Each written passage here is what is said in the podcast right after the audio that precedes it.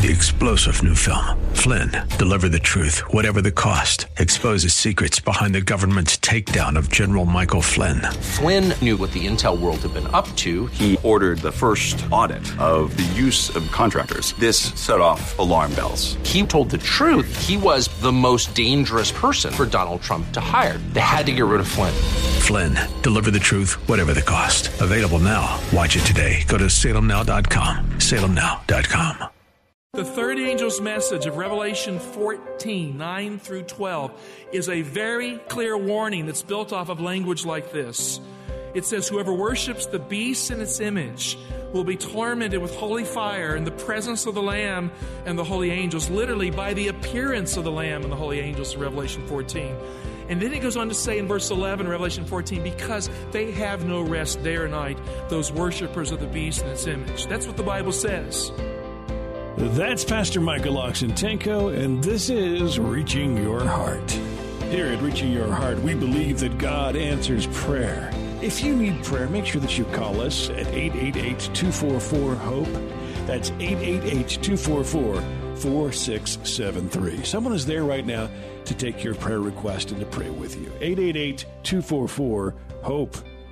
Today's broadcast with Pastor Michael Oxentenko is entitled The Song of Moses and the Lamb. That's the Song of Moses and the Lamb. We will bring you the first portion of this broadcast right now. But if you'd like to listen to the entire message without interruption, you can go to reaching your heart dot com at any time, and you'll find it there under the current broadcasts. Let's get underway with Pastor Michael Oxentenko, our pastor teacher, and today's Reaching Your Heart. Let's pray. Lord God, we're very grateful today that we stand in a holy place at the end of time. We stand on holy ground, and we stand with Jesus. What an honor. Help us, Father, to value our Bible, to not have a shallow or superficial walk with you, but to know the Word of God, to live it, to be found righteous in our generation. I pray that for myself and for your people here today and for our families. In Jesus' name, amen. General Douglas MacArthur once described the purpose of a soldier in a most unusual way. He said, the soldier above all others prays for peace, for it is the soldier who must suffer and bear the deepest wounds and scars of war. I never really appreciated this kind of thing until I had my son become a soldier. As a military family, I've come to realize that when a conflict occurs in the world, we somehow are actively engaged mentally and emotionally with that conflict. Every soldier who is worth his salt wants war to end. The final conflict of the mark of the beast, friend, will bring the whole world to war. I mean, if you think the world will end in a peaceful outcome initially, you're wrong. The Bible says the dragon would often make war on the remnant. We are headed toward a war in the mark of the beast issue that is certain as the air that you are breathing.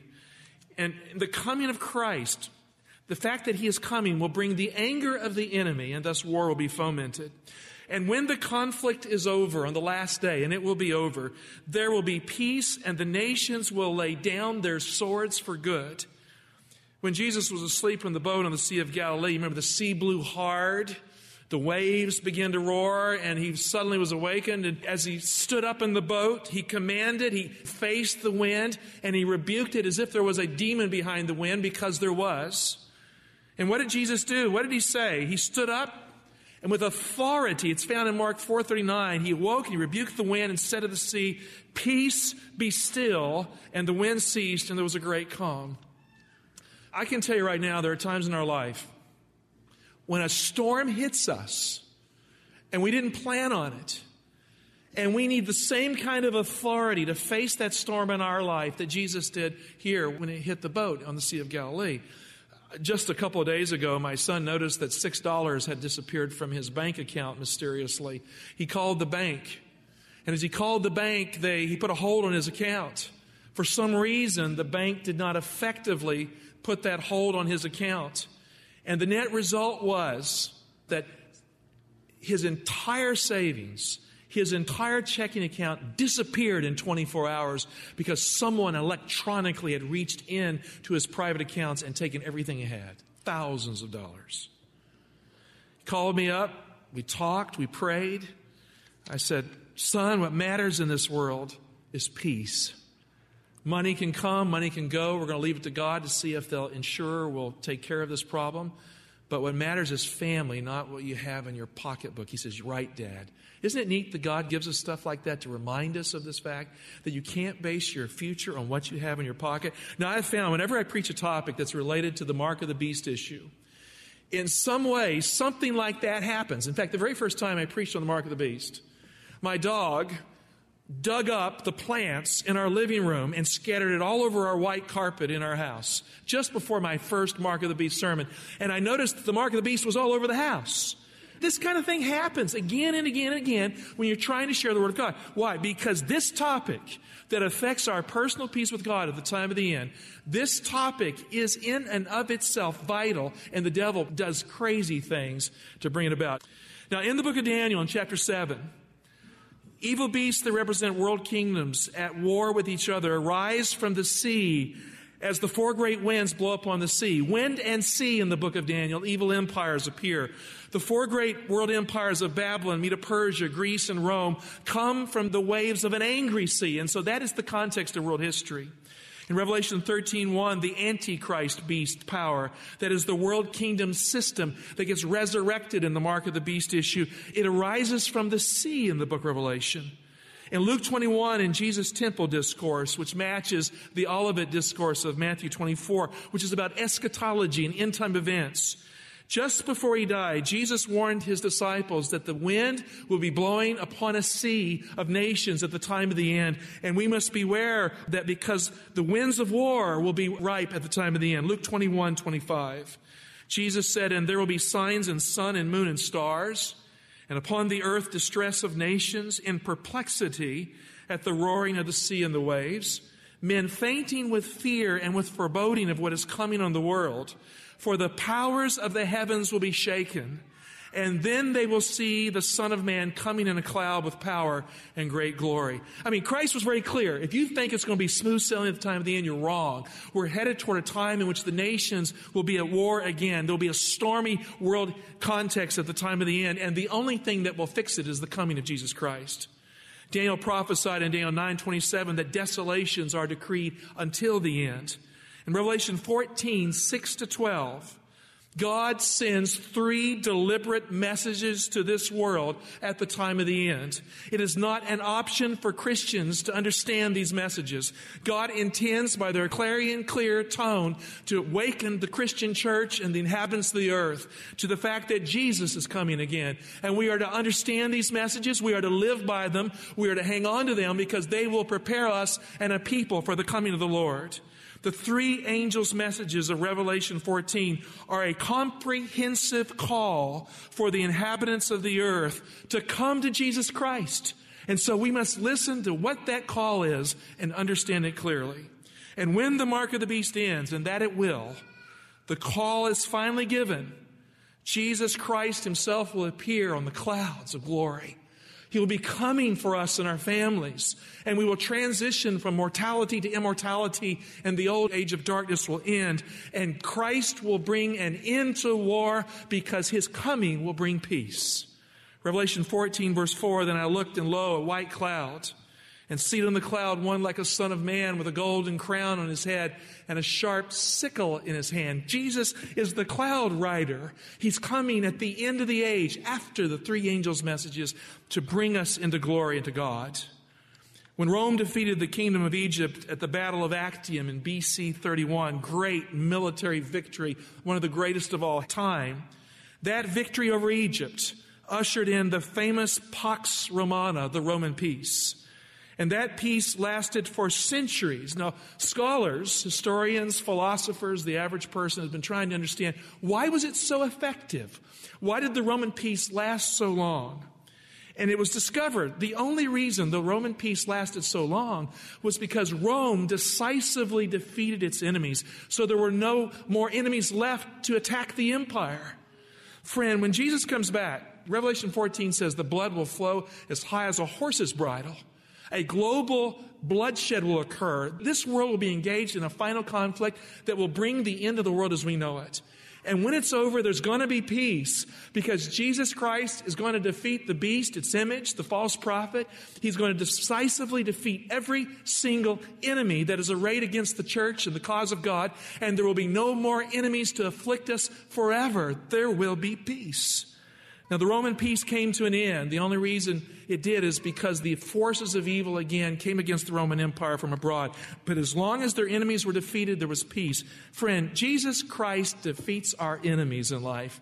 He finds a way to find that foe that is there to take you out, and he deals with it so you can be saved. When Christ comes at the end of the age, you know how he's going to defeat his enemies? He's coming in the glory of his Father with fire, and the presence of God will destroy evil. Turn to Isaiah sixty-six, verse fifteen. Isaiah says, "For behold, the Lord will come in." How does the text read in your Bible? Will come how? In fire. And his chariots like the storm wind. We could put that into modern language. You know, his spaceships like storm wind, to render his anger and fury and his rebuke with flames of fire. Now, the Bible's very clear. The wrath of God is not vindictive. The wrath of God in the Bible doesn't come because God is insecure.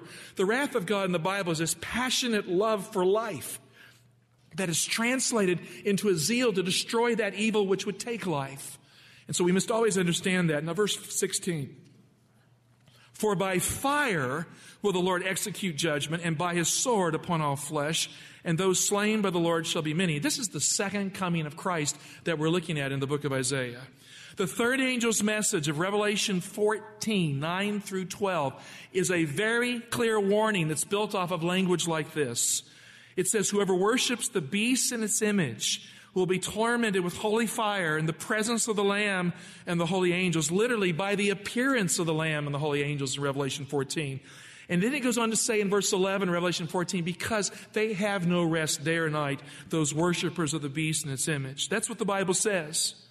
Friend, when you look at the evidence in the Bible, the third angel's message, Isaiah sixty-six, Jesus Christ is coming with fire. Now, how many of you like to live in the fire? Raise your hand. I want to live in the fire like Daniel's three friends went into the fiery furnace with God there. I want to be able to live in the fire. We're going to have to be able to live in the fire to get from here to glory. The Bible is so clear that his coming is not a secret rapture. It is glory, loud, full of fire, and every eye will see him when he comes. And it will be a fearful day for those out of synchronization with who he is. Revelation one seven, "Behold, he is coming with the clouds." And what does the text say? What does it say? Every eye will what? There goes a secret rapture. It's not possible. The Bible says every single eye will see him. It's amazing how a theory of eschatology can come into the Christian church that is against something as clear as Revelation one verse seven. Every eye will see him, everyone who pierced him. And notice how many see him. All the tribes of the earth, it says, will wail on account of him. Even so, amen. The whole world is going to see Jesus return. The three angels' messages of Revelation fourteen that end in the personal appearing of Christ in the clouds of heaven in fire provide the direct context for the peaceful scene of the sea of glass in Revelation fifteen. Antonio Brown once said, "Blue is the color of peace. Water is blue. I like the color of blue because it just puts me at peace." Now, in our sanctuary, we have blue dominating, don't we? What's the color of our ceiling? Blue. Our chairs. What's the highlight in the carpet? Blue. You know, blue is the color of God's throne, of his law. Blue is also one of the colors for Jesus, who is the living law. Blue means peace. The sea of glass at the time of the end is a sea of peace. We go through the war so we can be at peace. The final conflict will give way to a calm day.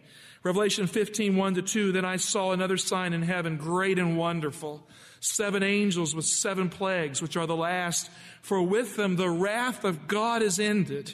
And I saw what appeared to be a sea of glass mingled with fire, and those who had conquered the beast and its image and the number of its name, standing in the Revised Version here beside the sea of glass with harps of God in their hands." In Revelation fourteen eleven, the language of the third angel's message clearly proclaims that the worshipers of the beast and its image have no rest day or night. It just says it in Revelation fourteen eleven. Now, the Greek word for rest is the Greek word anapausis. Two words combined to make this word. Ana means again, Pausus means to pause or to rest. It means to rest again and again and again. It's cyclical rest.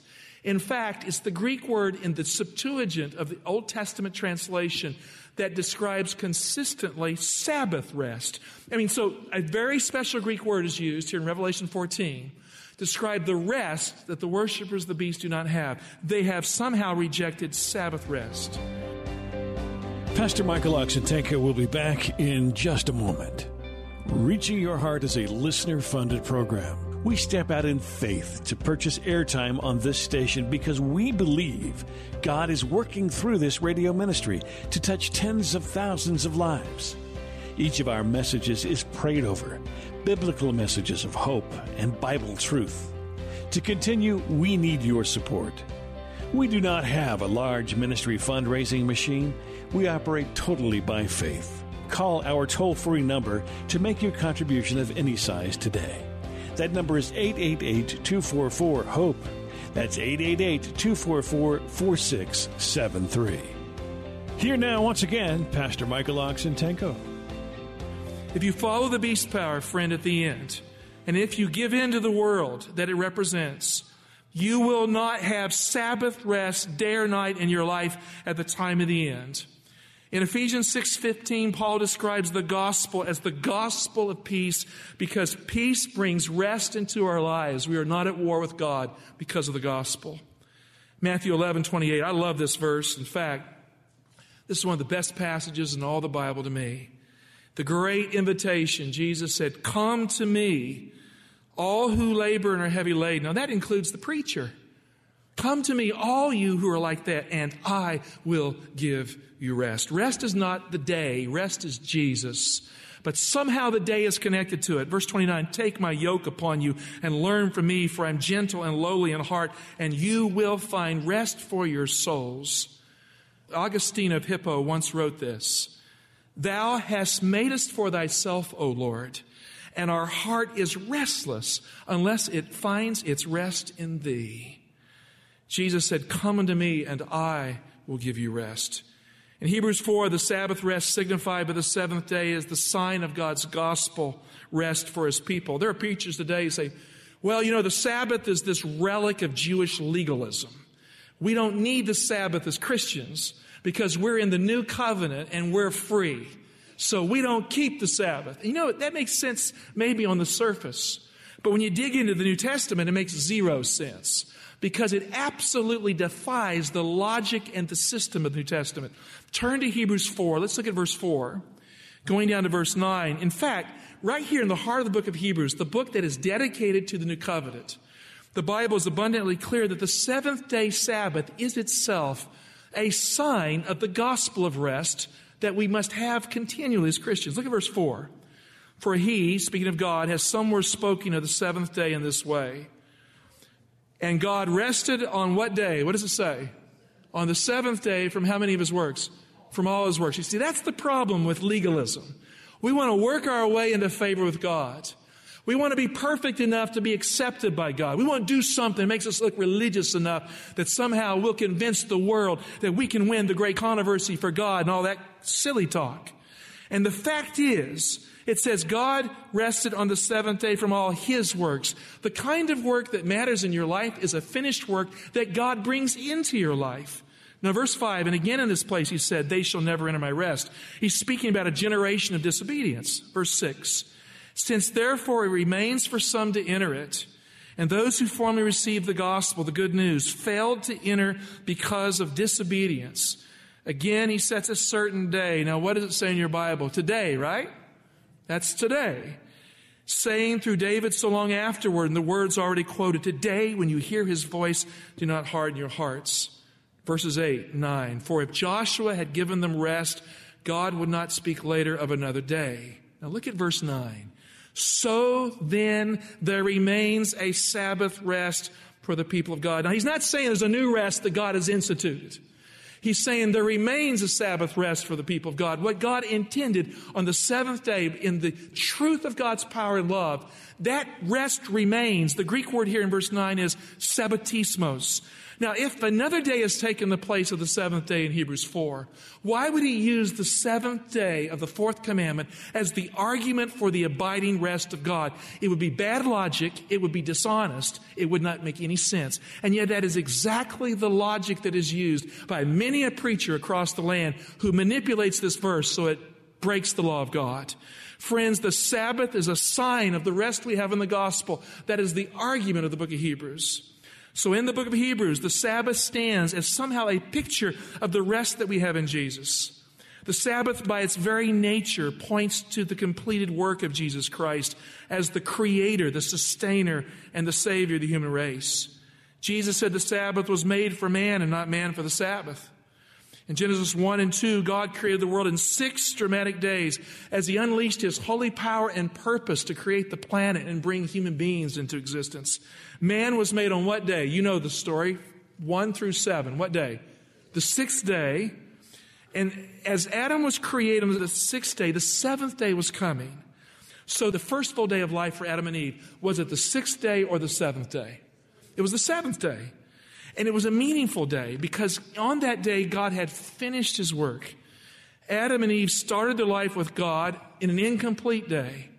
But the first full day of life was a finished day of rest and fellowship. They were finished by faith on the seventh day before the first day ever came along. On the first day, they went out to work. That's Sunday. On the seventh day, which is Saturday, they entered into God's rest. That's the holy day of creation. And that's what we have to do as Christians because we believe in the gospel. We don't believe we're saved by works. We've got to start with rest before we go out to work. And so Sunday comes a day too late to tell us anything about the gospel. Sunday tells us what we should do. It's a day of activity, but it's not the day that says God rested. He finished his work. When Christ died on the cross, he said, "It is finished." Because a finished work was accomplished on Calvary's cross. And as the sun was setting on Good Friday, the Sabbath confirmed what Jesus had said. We can manufacture rest in our lives by choosing a day of our own. But we have to come to God on God's terms and not ours if we're true to the Bible and the new covenant. And that's why the seventh day points to a gospel rest that belongs to God that is in Jesus Chrisst. Let's look at Revelation fifteen, one to two again with this truth in mind. The Bible says, "Then I saw another sign in heaven, great and wonderful, seven angels with seven plagues, which are the last, for with them the wrath of God is ended." You know, I always get a little nervous when I hear that topic, the wrath of God. You know what I mean? How many of you feel comfortable about a sermon on the wrath of God? Well, this is a sermon on the wrath of God, so I'm making you nervous today. It helps sometimes to understand what the word means. When the war ends, here it is clearly taught it will be a wonderful beginning because a peace, a sea of glass will be seen. There will come a time when the term seven, seven, seven brings the end. Seven plagues, seven angels calls to mind the seventh day when God rested from all his work in creation. In Genesis two two, God ended his work on what day? The sixth day or seventh day? Seventh day. And he rested on the seventh day. Here in Revelation fifteen, one, the wrath of God is ended with the seven plagues, and thus the wrath of God is ended like the Sabbath ends. The word for wrath here in the Greek is thumos. Why don't you say it with me? Thumos. Thumos. And it's a word that describes the passionate groaning of God. It's not like an outburst kind of wrath. It's like a groaning, passionate inner sigh of anger or pain or both because of circumstances. The grief and agony of God somehow come together. You know, before the flood, it didn't say God was fed up with the human race. It says it grieved God that he had made him. And this word brings to mind this idea of anger, grief. It's like creation all over again with a goal, and God is grieving with an anger against evil, but a love for people. And that groan is what has brought Jesus to the earth. His intervention in time is because of his wrath. Here is thumos. But there'll come a day when his sighings for everything will come to an end because the will of God will be accomplished. It'll be finished. And so it's like creation all over again with a goal and a purpose to end the war. The seventh plague brings rest and peace, just like the seventh day did at the very beginning. Revelation fifteen, verse two, "And I saw what appeared to be a sea of glass mingled with fire, and those who had conquered the beast and its image and the number of its name standing beside the sea of glass with harps of God in their hands. Well, unfortunately, we are out of time for the first portion of the Song of Moses and the Lamb. But not to worry, if you'd like to go to reaching your heart dot com right now, you can listen to the entire message without interruption, or just join us the next time we get together, and we'll conclude the broadcast then. Thank you so much for listening today to Reaching Your Heart. Are you fascinated by the prophecies of Revelation? Have you wished you could understand prophecy better? Do the symbols of the Bible's last book baffle you? God's Last Altar Call is just the book you need. Mark Finley clearly explains the events soon to unfold in this world. Be sure to call today for your copy, eight eight eight, two four four, HOPE. That's eight eight eight, two four four, four six seven three. The book is yours for a donation of any size. Thank you for your generosity. Your donations keep this ministry on the air. Again, thank you for your support, eight eight eight, two four four, HOPE. That's eight eight eight, two four four, four six seven three. Again, you can listen to this broadcast online at reaching your heart dot com in its entirety, along with the rest of the Cosmic Controversy series. And join us again next time. We so appreciate you listening. For Pastor Michael Oxentenko and everyone here, we do pray that God is reaching your heart.